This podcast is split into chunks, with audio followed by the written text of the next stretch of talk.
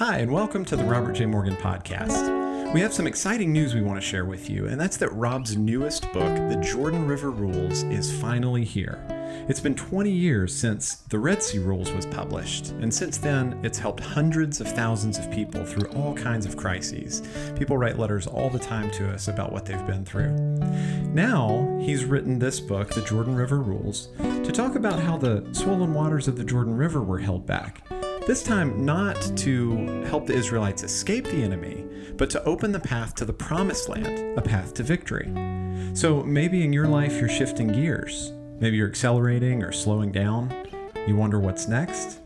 Our lives tend to move forward in different stages. So maybe you're figuring out post pandemic life, or perhaps you've just graduated, or had a baby, or a change in career, or even you've lost a loved one.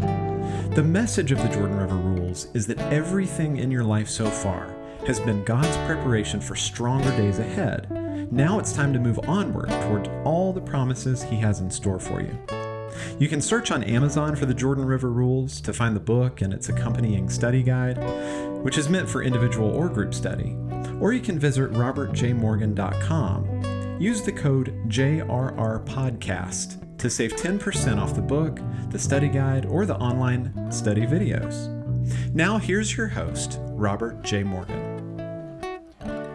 Good morning, good afternoon, good evening, wherever you are, and welcome back to our series of studies and to the book of Acts, a series that I'm calling Unstoppable because that is the nature of our gospel.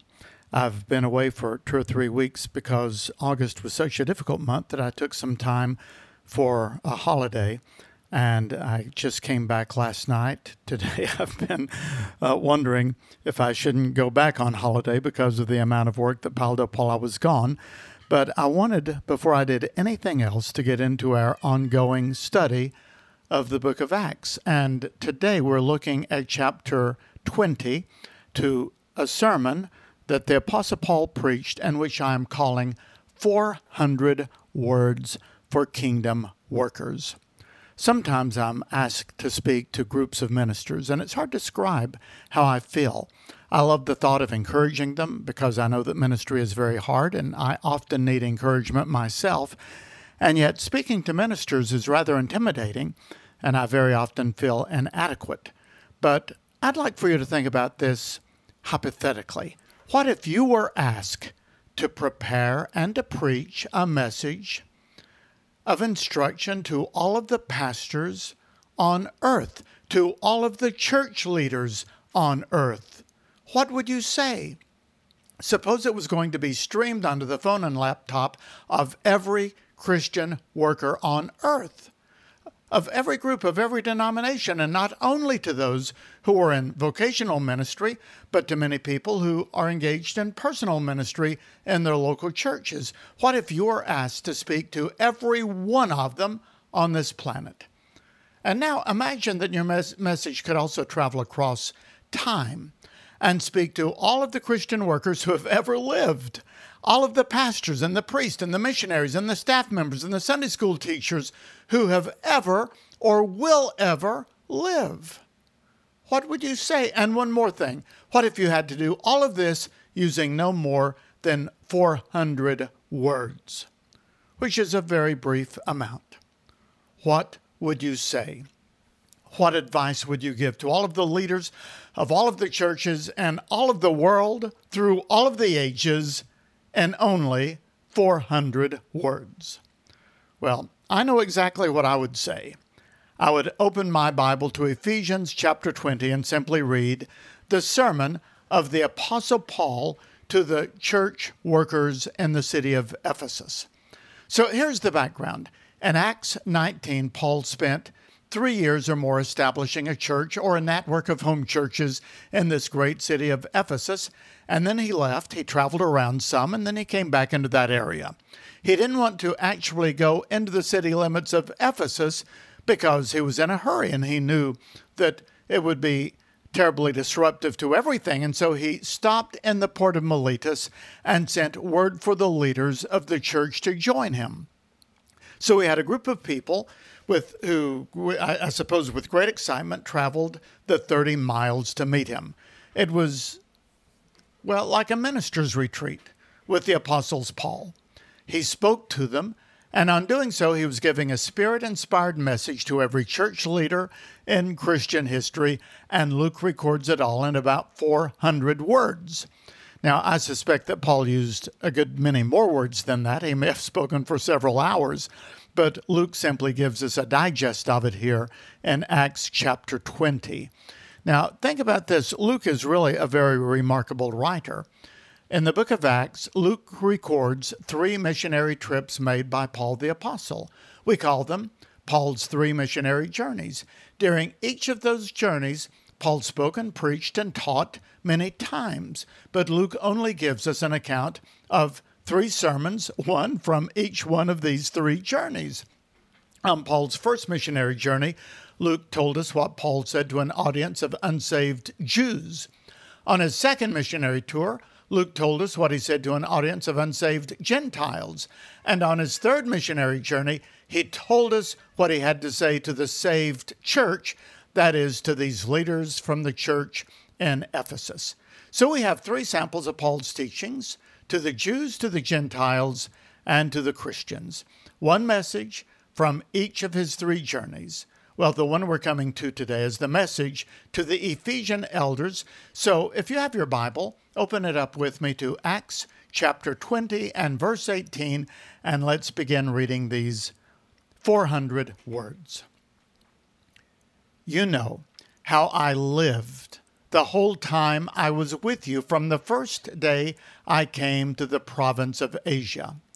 I served the Lord with great humility and with tears, and in the midst of severe testing by the plots of my Jewish opponents.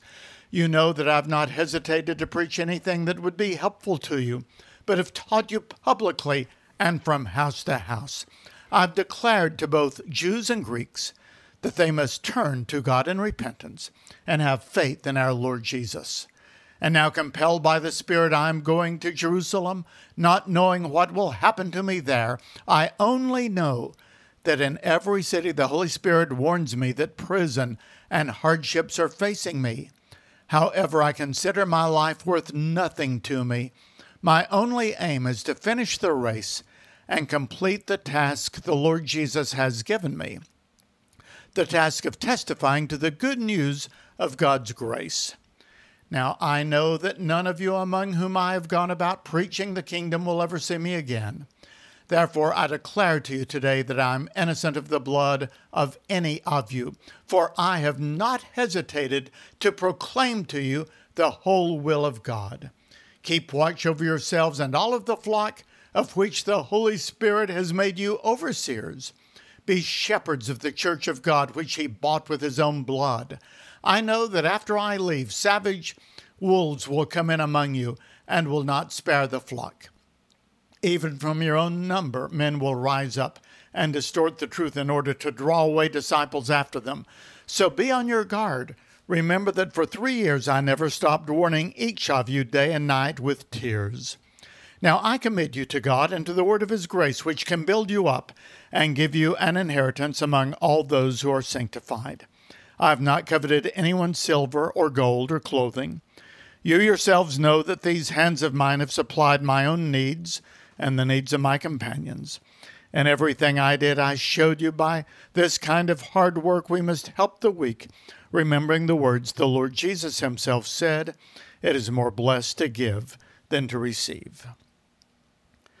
Well, this is what we call a farewell speech. The Bible contains a number of them. And here in Acts 20, we have Paul's farewell address to the Ephesians. It's emotional and personal, and it's not tightly organized or outlined, but it contains, as I delineate it and apply it to myself, seven, seven different layers of truth that will be very helpful, I think, to all of us who are trying to serve the Lord. In other words, there are seven messages here. And the first one is that as we serve the Lord, we must do it with emotion. Now let's go back to verse 17. Paul said, You know how I lived the whole time I was with you from the first day I came into the province of Asia. I served the Lord with great humility and with tears. Now it's interesting that Paul talked about preaching with tears. there's a very interesting study you can do of the tears of Paul in the book of Acts and in his epistles. Here in Acts 20, verse 17, Paul said that he served the Lord with tears, and he said in verse 31 Remember that for three years I never stopped warning each of you day and night with tears. And in verse 37, the entire group was in tears by the end of his message, and they wept as they embraced him and kissed him. In Romans 12:15 he told us that we should weep with those who weep. And in 2 Corinthians chapter 2 and verse 4, he said that he came to the Corinthians and he wrote to them in great distress and anguish and with many tears. And he said in Philippians chapter 3 verse 18, I have often told you before and now, and now tell you even again with tears that many live as enemies of the cross of Christ. And in his last known letter, he wrote to Timothy, saying, I remember your tears. We think of the apostle Paul as being the apostle of tears or the weeping apostle, even as Jeremiah was the weeping prophet. Now, all of us are made with different emotional complexions. When I was a young man, my pastor, Winford Ard Floyd, often wept during his sermons, and I remember him weeping, and I sometimes wonder if there's something wrong with me because I seldom do that. If I'm tired, I may get emotional and a little choked up, but we're all made differently. And for me, the takeaway from this particular passage is that ministry is and should be emotional. The old word for it is zeal. We should be zealous. We should feel very deeply about what we are doing. Younger ministers may use the words passion and passionate, but the Bible uses that wonderful word zeal, and it says that we should be very zealous about what we do. Proverbs 23:17 says that we should always be zealous for the fear of the Lord, and Romans 12 verse 11 says, "Never be lacking in zeal, but keep your spiritual fervor serving the Lord." So whether it shows up in tears or in passion, the whole idea is that we should be doing what we are doing for the Lord with all of our hearts. If we lose the enthusiasm and the passion and the zeal, and yes, the tears we'll end up just going through the motions of teaching that class or going about that ministry or being an usher or singing in the choir or raising our children or trying to reach our grandchildren until we just burn out. We've got to serve the Lord with emotion. Secondly, we should preach with thoroughness. Paul went on to say in verse 20, You know that I've not hesitated to preach anything that would be helpful to you but have taught you publicly and from house to house, I have declared to both Jews and Greeks that they must turn to God in repentance and have faith in our Lord Jesus Christ. And down in verse 27, he said that he had proclaimed to them the whole counsel of God. Now, how do we do that? For those of us who are in ministry or who are teachers, either lay teachers in the church or teachers by profession, it seems to me that this should refer to teaching through the books of the Bible. And the reason is very simple. That's the way that God gave us His Word, so that every word in the Bible is found within the context of a sentence. Every sentence in the Bible is found within the context of a paragraph.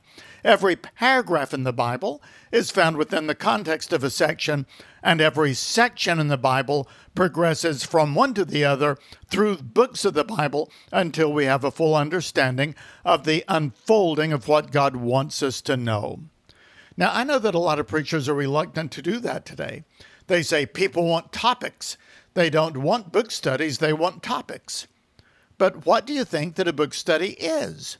The Bible deals with 66 different topics. In other words, each of the books of the Bible has its own message and its own purpose. I once had a professor who challenged us to provide a title for every book in the Bible. You know, most of the books of the Bible do not have a title. For example, take the book of First Thessalonians. That's not a title. That title that it's that it has when we open our Bibles and we see it there, that's simply the designation of the original recipients. This book was written to the Thessalonians. It was the first of two books addressed to the Christians there. But what if you were an editor in a publishing company and someone gave you this brief booklet that we call First Corinthians, and it didn't have any title.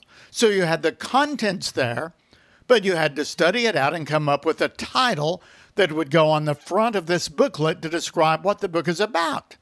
Well, I think that I would call First Thessalonians living a better life through and through. You see, that's a topic how to live a better life and how to do it through and through, or more and more. So Paul wrote this letter to tell the, uh, the Thessalonians how to grow in their newfound Christian experience. I believe that the key verse is in 1 Thessalonians chapter 4 verse 1. He said, "We instructed you how to live in order to please God, and now we ask you, and we urge you in the Lord to do this more and more." And then he said down in verse 3, "It is God's will that you should be sanctified." And he ended the book by saying, May God Himself, the God of peace, sanctify you through and through. Now, the word sanctify would require some explanation as you dealt with it in the text, but the broader idea is simply living a better life through and through. And who doesn't want to do that? So I believe there is tremendous power in preaching expositionally through books of the Bible while marketing the various series topically. In other words, you don't have to tell people you're going to begin a series of sermons from First Thessalonians. Tell them you're going to tell them how to live a better life through and through. And then as they come, you can go through that book paragraph by paragraph, and as you do so, amazing things will happen. I recently met a man and asked him how he came to Christ. He said he started attending a church where the pastor said he was going to devote a year preaching through the book of Romans. And the man told me, I received Christ when we came to chapter 3. So never hesitate to preach or to teach or to share anything that would be helpful. Preach and teach and share the whole counsel of God. Third, we have to finish the work. Now, look at verse 22, going back to the book of Acts in chapter 20, because I believe this is, well, I recently have been impacted by this paragraph. Paul said, And now, compelled by the Spirit, I'm going to Jerusalem, not knowing what will happen to me there. I only know that in every city the Holy Spirit warns me that prison and hardships are facing me. However, I consider my life worth nothing to me. My only aim is to finish the race and complete the task the Lord Jesus has given me the task of testifying to the good news of God's grace. Now, I don't really have a life verse. Some people have a verse that maybe it's the verse that led them to Christ to begin with, or the verse that God spoke to them in some special way about, but it has become their life verse. And if they sign their signature, they'll put that verse underneath it, or at least the reference to it.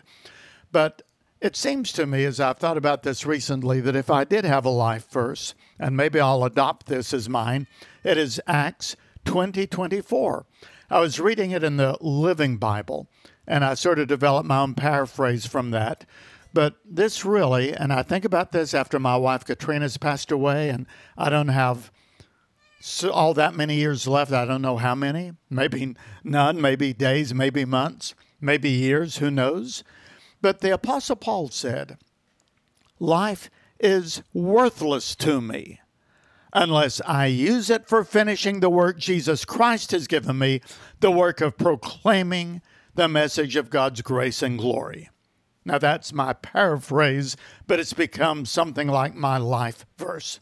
Life is worthless to me unless I use it for finishing the work the Lord Jesus has assigned me, the work of proclaiming the gospel of God's grace and glory. So we have to finish the work. Fourth, we must proclaim the message with audacity. Look at verse 25. Paul said, Now I know that none of you among whom I have gone about preaching the kingdom will ever see me again. He is leaving, and he thinks that he isn't going to come back into those regions again. Verse 26 Therefore I declare to you today that I am innocent of the blood of any of you, for I have not hesitated to proclaim to you the whole will of God. Now, when he says that he is innocent of the blood of any of you, he is thinking of Ephesians chapter 3, where the Lord told Ezekiel that he had to tell the wicked people, You will surely die. And if Ezekiel didn't tell them and they didn't repent and they did die, the blood would be on his hands. But if he did warn the wicked person and they didn't turn away from their wickedness, then they would their blood would be on their own hands. It's a very distinct, particularly gripping passage from Ezekiel, and Paul resurrected that thought here in his, in his message to the Ephesian elders. So we must have the courage to share the gospel and to speak the truth to people, truth to culture, truth to power. We must proclaim this message with audacity, never being intimidated, and always looking for every opportunity. When I was in Wisconsin recently, a man gave me the memoirs of a preacher that I have followed now for over half a century. He had a tremendous impact on my life when I was a young man, and his name was Stuart Briscoe. And Stuart said in his memoirs that one night he was asked to speak to a youth club in England, in Yorkshire.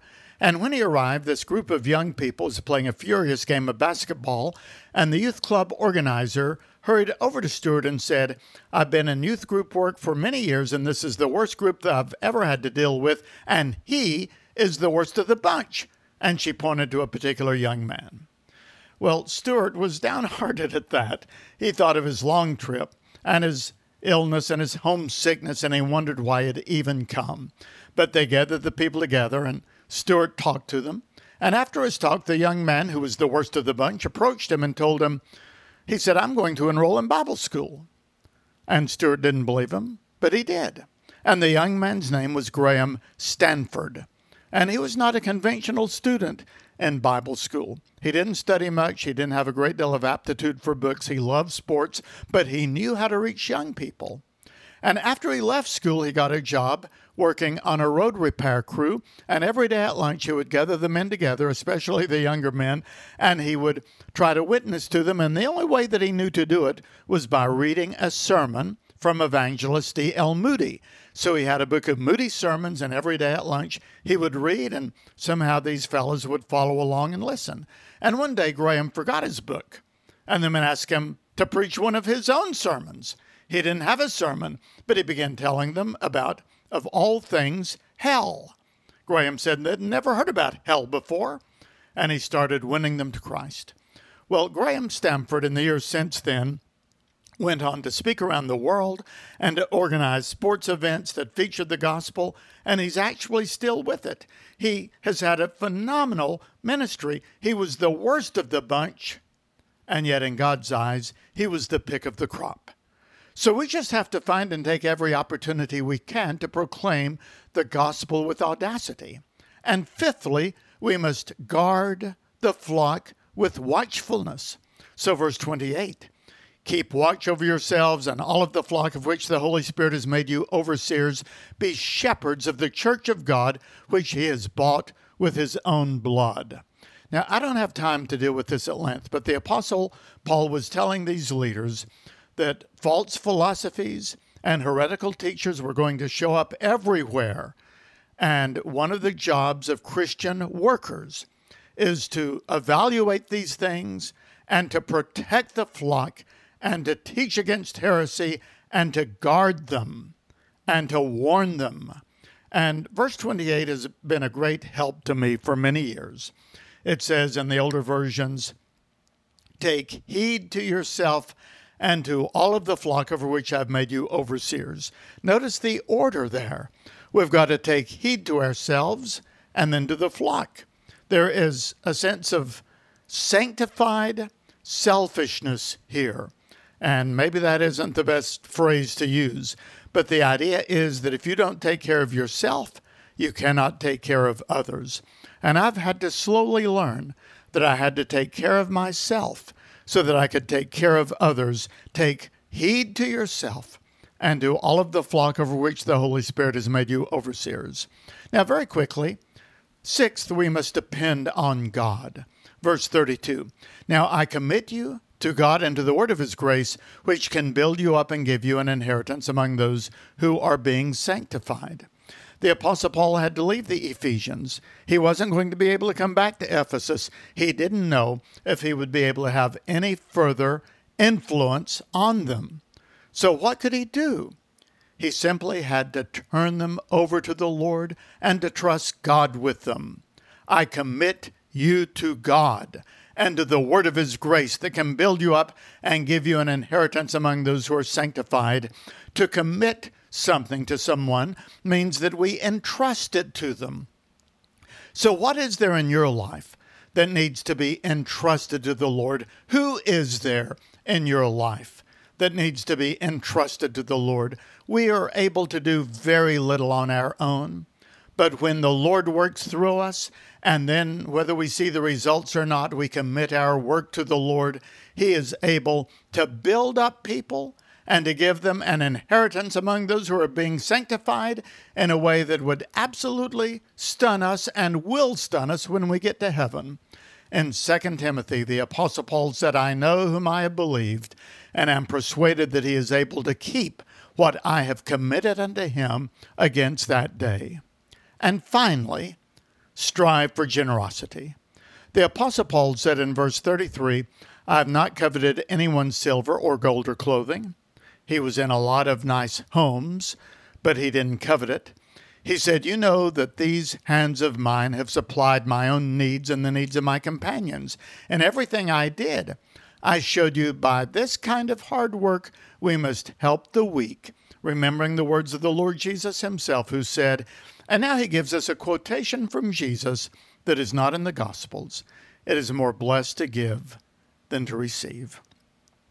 So, as we go about our work, we must never forget the aspect of generosity and meeting the physical or the financial or the very real needs of people. That was always a component of the work of the Apostle Paul, and it should be to us. And so it wraps up in verse 36. When Paul had finished speaking, he knelt down with all of them and prayed, and they all wept as they embraced him and they kissed him. What grieved them most with his statement that he would never see, that they would never see his face again. This was a sorrowful parting. There was a lot of tears, the emotions here.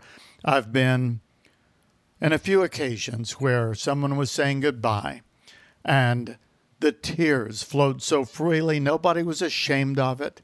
And that was the way it was here. And they accompanied him to the ship and watched until he sailed out of sight. So here are the seven lessons that I have pulled out for my own purposes from Paul's message to the Ephesian elders in Acts chapter 20. Serve God with emotion. Preach with thoroughness. Finish the work assigned to you. Proclaim the truth with audacity. Guard the flock with watchfulness. Depend on God for results. And all along the way, strive for generosity. Well, I'm going to leave it at that. After all, I've taken 3,300 words to say what the Apostle Paul said in 400. Thank you for joining me today on this podcast. It was produced by Clearly Media and by Joshua Rowe and his team there, including my grandson Elijah, who provides the theme music. Please check my website, Robert J. Morgan, for all of the resources we have, including our newest books A Song in My Heart, Great is Thy Faithfulness, The Jordan River Rules, and God works everything together for good. And may the Lord richly bless you until we meet again.